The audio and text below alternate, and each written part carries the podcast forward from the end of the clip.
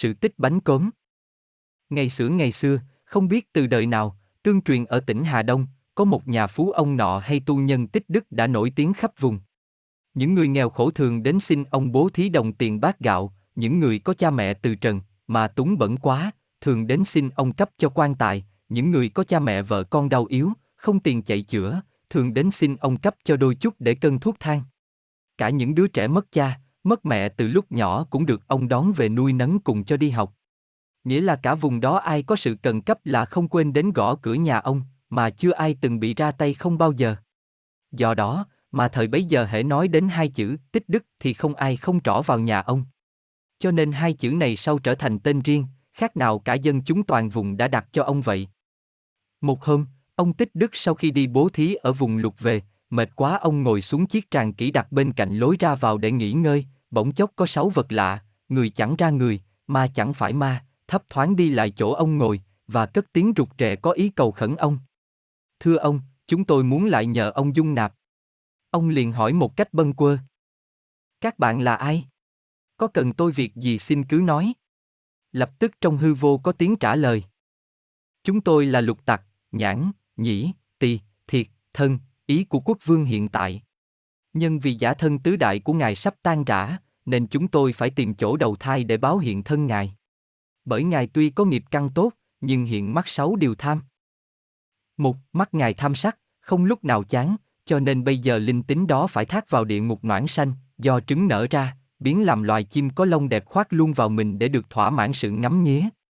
2. Tai ngài tham nghe đàn ca du dương, lời nói uyển chuyển nên bây giờ linh tính đó phải đọa vào địa ngục thai sinh, do bào thai sinh ra, biến làm giống lừa, ngựa, chó, mèo có nhạc đeo ở cổ để thỏa mãn sự nghe.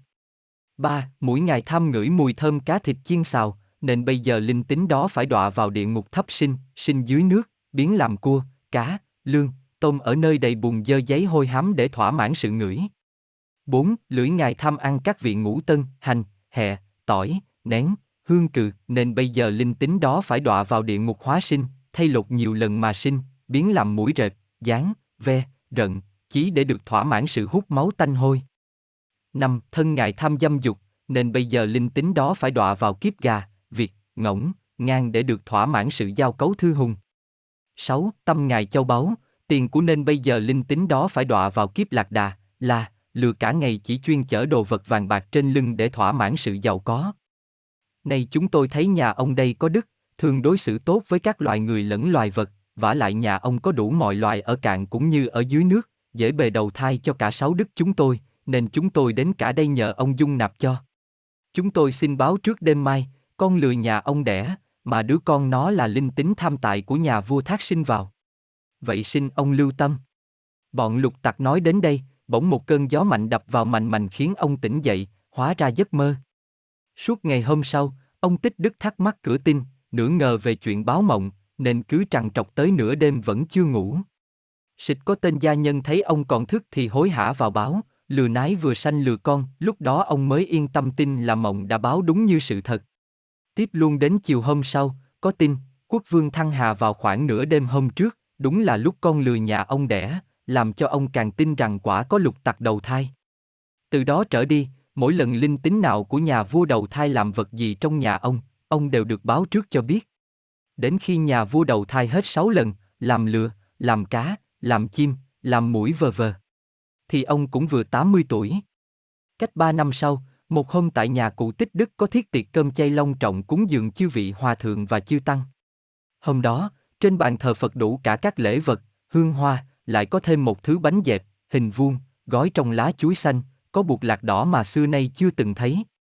Khi cúng Phật xong, chư hòa thượng và chư tăng vào thọ trai với tuần dân hoa quả bánh trái, bỗng mọi người ngạc nhiên thấy thí chủ đem lên những đĩa bánh màu xanh như ngọc, chất mượt như tơ, khi bỏ vào miệng thấy có hương vị xông lên như hương lúa đồng mà chất bánh thì dẻo quán càng nhai càng ngọt càng bùi.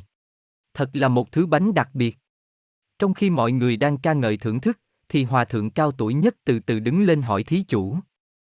Xin cho bần đạo và chư tăng biết thứ bánh quý này, thí chủ đã mua ở đâu và gọi tên là gì? Thí chủ, cụ Tích Đức, trịnh trọng đứng lên, với giọng nói phào phào, cụ bạch rõ câu chuyện đã thuật ở trên, từ chỗ Lục Tặc đầu thai cho đến chỗ quốc vương thác sinh hết 6 kiếp, cụ nghĩ lấy hơi nói tiếp, lần báo mộng cuối cùng Lục Tặc có nói cho biết rằng, thể theo lời quốc vương lúc sắp thăng hạ, có tỏ ý hối hận về lúc sống đã quá mắc phải 6 điều tham suối 7 nên phải trụy lạc luân hồi. Nay quyết sám hối tội lỗi và mong được biến hóa làm một vật gì vừa được giúp ích cho đời, vừa được gần Phật, nên chỉ anh em chúng tôi đã hóa làm giống nếp hương, hiện mọc tại cánh ruộng lúa nhà cụ. Vậy mong cụ cố gây giống lúa cho nhiều thêm rồi lưu tâm sáng chế thành thứ bánh dân cúng Phật và chư Tăng để cho quốc vương sớm đoạn kiếp mà siêu sanh tịnh độ. Do đó, cụ Tích Đức nói tiếp, già này không dám ngại công khó nhọc đã hết sức gây giống lúa ấy cùng chế ra thứ bánh này, lấy tên là bánh cốm. Nghĩa là lúa còn non, để dân Phật và cúng dường chư Hòa Thượng và chư Tăng ngày hôm nay, không ngờ lại được từ âm quá khen, thật là sung sướng cho già này không sao tả xiết. Mới hay tâm thành cũng thấu đến trời Phật. Cụ Tích Đức trình bày xong, các vị Hòa Thượng cùng chư Tăng thảy đều hoan hỷ và cùng công nhận bánh cốm là sản phẩm quý báu của nước nhà đang đứng vào hàng trai phẩm cúng Phật. Bắt đầu từ đó nước ta có bánh cốm ra đời. Sau nhân sự phổ biến ngày một rộng lớn và nổi danh khắp nơi, nên đời mới đem bánh cốm dùng vào các lễ trọng của nhân dân như lễ ăn hỏi, lễ sêu Tết, lễ cưới và cả đến lễ táng cũng dùng bánh cốm thay cho bánh dày, bánh chưng.